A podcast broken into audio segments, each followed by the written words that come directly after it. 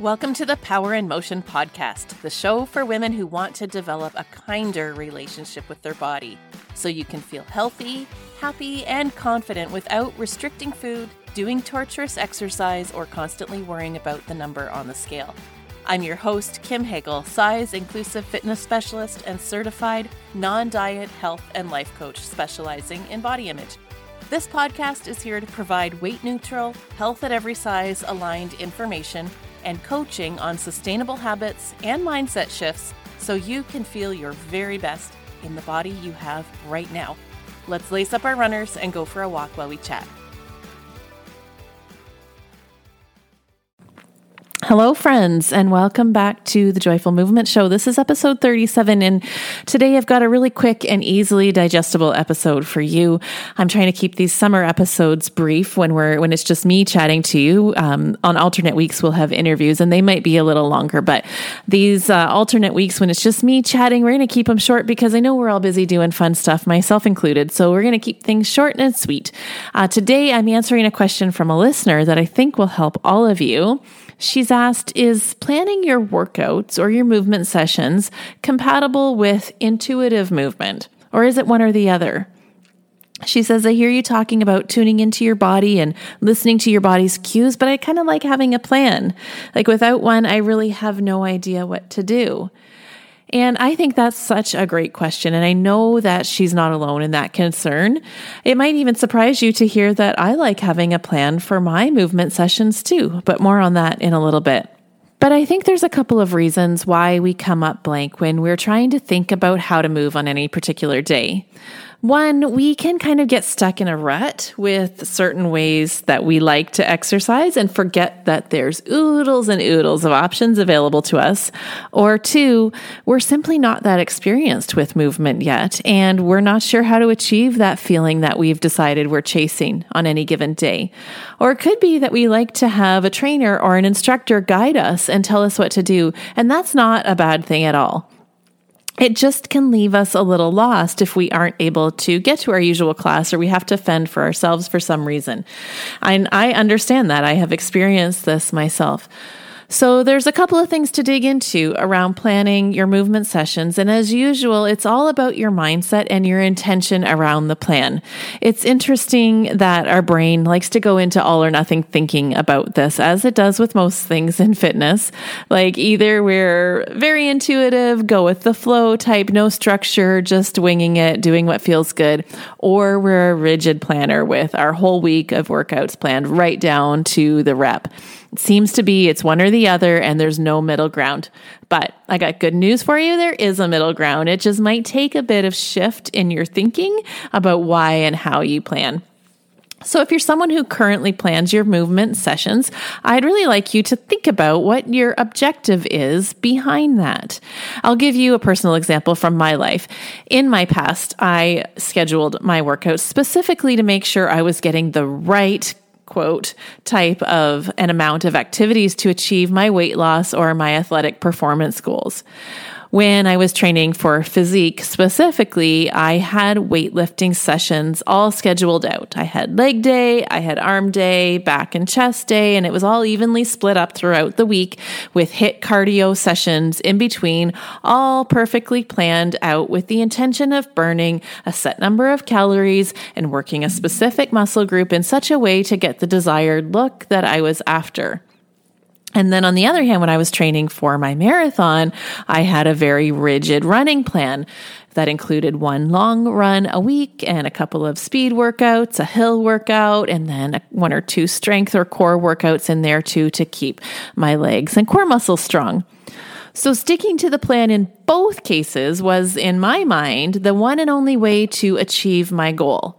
Missing a workout meant that I would not be successful and I'd have to find some way to make it up. And while we're talking about planning our workouts or our movement sessions, the same principle applies to meal planning as well. And I had the same kind of relationship to planning my meals back then too.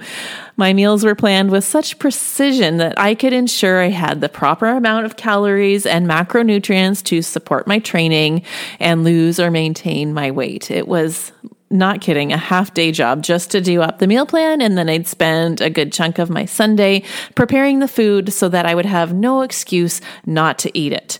I thought that I was setting myself up for success um, so I wouldn't have to stress if I didn't have time to cook and I wouldn't have to fall victim to my cravings. I put that in air quotes. Um, if I wanted something else, I had no choice but to eat the food that was made.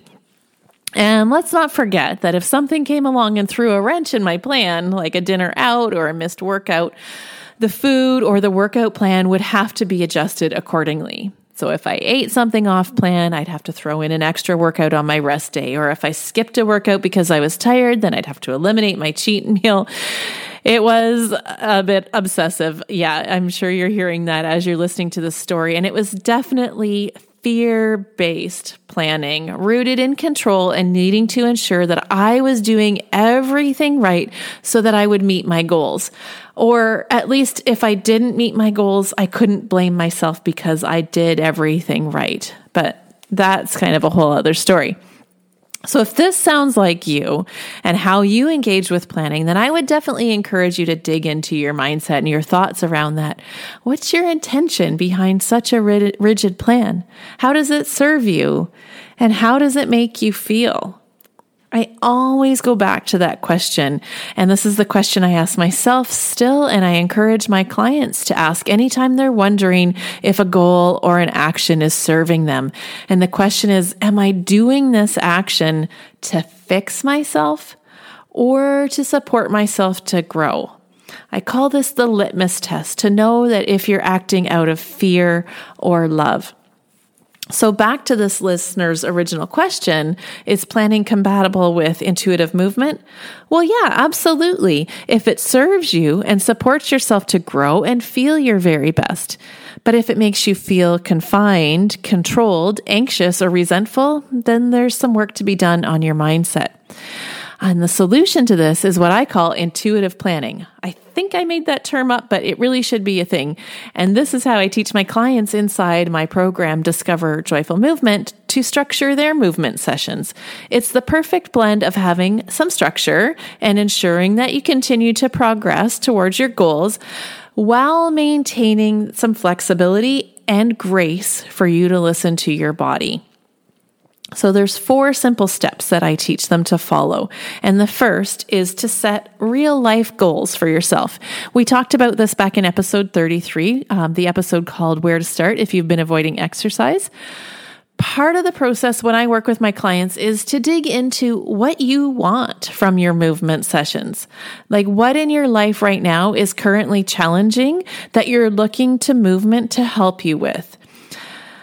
I'll tell you my current real life goals. I want to build overall strength in my body to support my back and knees, which sometimes hurt. And I want to improve my lung capacity and my cardio conditioning so that I can keep up with my friends on long bike rides. And also to get up the darn stairs from our beach. I live in a beach town and there is a long flight of, I think, eight, eight flights of stairs that go down to the beach. And coming up from there is not fun. So improving my cardio capacity so that I can get up those stairs without wanting to die is, is a real life goal that I'm working on myself right now. So, step two is to figure out what types of movement are going to help you achieve your goals. For me, to build strength, I need to do some strength training. I've chosen to do some weightlifting, but there's certainly other ways to build strength if that's not your jam. Um, and to improve my lung capacity and cardio conditioning, I can run, I can do spin classes, I can swim, or I can just walk up those stairs more regularly until it becomes easier. There's abundant options. So it's just a matter of choosing things that I like that align with my goals. I teach my clients to build what I call a movement toolkit full of activity options that they can choose from. And that's, we're going to talk more about that in a future episode. So stay tuned for that. Step three in your intuitive planning process is to schedule it in. So decide on how much movement you can realistically commit to and block the time off in your calendar. Consider it self care time, and the time itself is not negotiable. This is the part of the plan that is set in stone. No matter what, you're going to take that bit of time to look after yourself and your body because you deserve it. However, that leads into step four, which is to make sure that there's room for flexibility in the plan. This is where you check in with yourself each day to see how you're feeling before each movement session and decide if the plan you've set is going to work for you. If not, it's totally okay to change the plan. You can pick a different activity. You can modify the activity. You can swap one day's plan for another. You can rest. Whatever works. And there's no guilt about it. That's what intuitive planning is all about. If you if your body is telling you that it needs rest, you can choose to take a walk. You can stay in bed. You can meditate if that's what your body needs. But the, that self care time is still carved out, and you're using that time to do something for yourself. So, when we plan this way, we know that our movement time is non negotiable not because we need to burn or earn anything, but because it's self care time that we've set aside to look after ourselves and our body. And we have an idea of what we want to work on to achieve our real life goals. So that structure and direction is there, but the top priority is always to honor where our body is at today and making choices that are in alignment with that. And back to the meal planning idea, because I know we touched on it earlier, you can apply that same strategy to meal planning.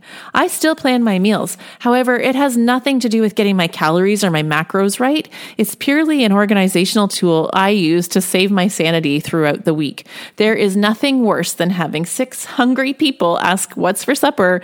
And me having no idea what I'm going to make. So, meal planning now is about looking at everyone's schedule, figuring out where we're all going and what we have time for, and making sure there's something on the menu that everyone will enjoy at least most of the time, and also a way to make sure that I use up ingredients in my fridge. So, that's how I tend to engage with meal plan these days. Again, it just all comes back to that question I mentioned earlier. Am I doing this to fix myself or to support my growth. So for me, in my case, having that that bit of a plan and direction allows me the structure I need to know that I'm making progress steadily towards my goals, but also releases me from the confinement and the anxiety of things being rigidly planned out with no freedom to listen to my body.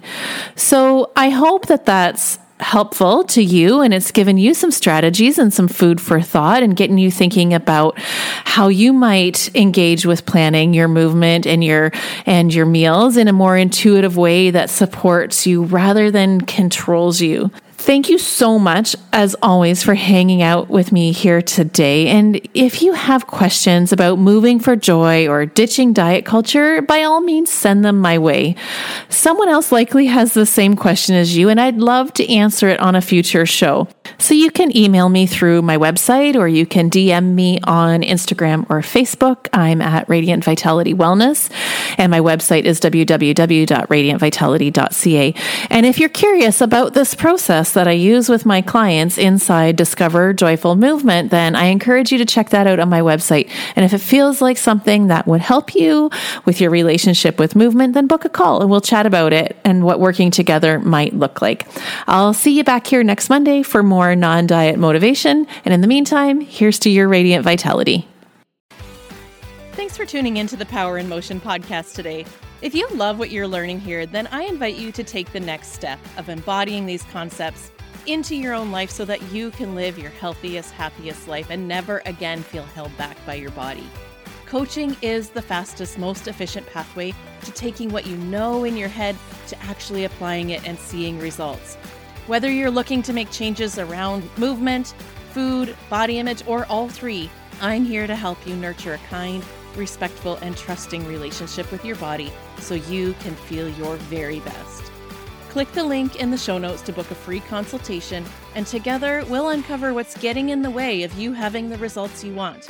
You'll leave this call knowing exactly what you need to work on, and together we'll explore whether one of my coaching offers is a good fit for you. I can't wait to meet you.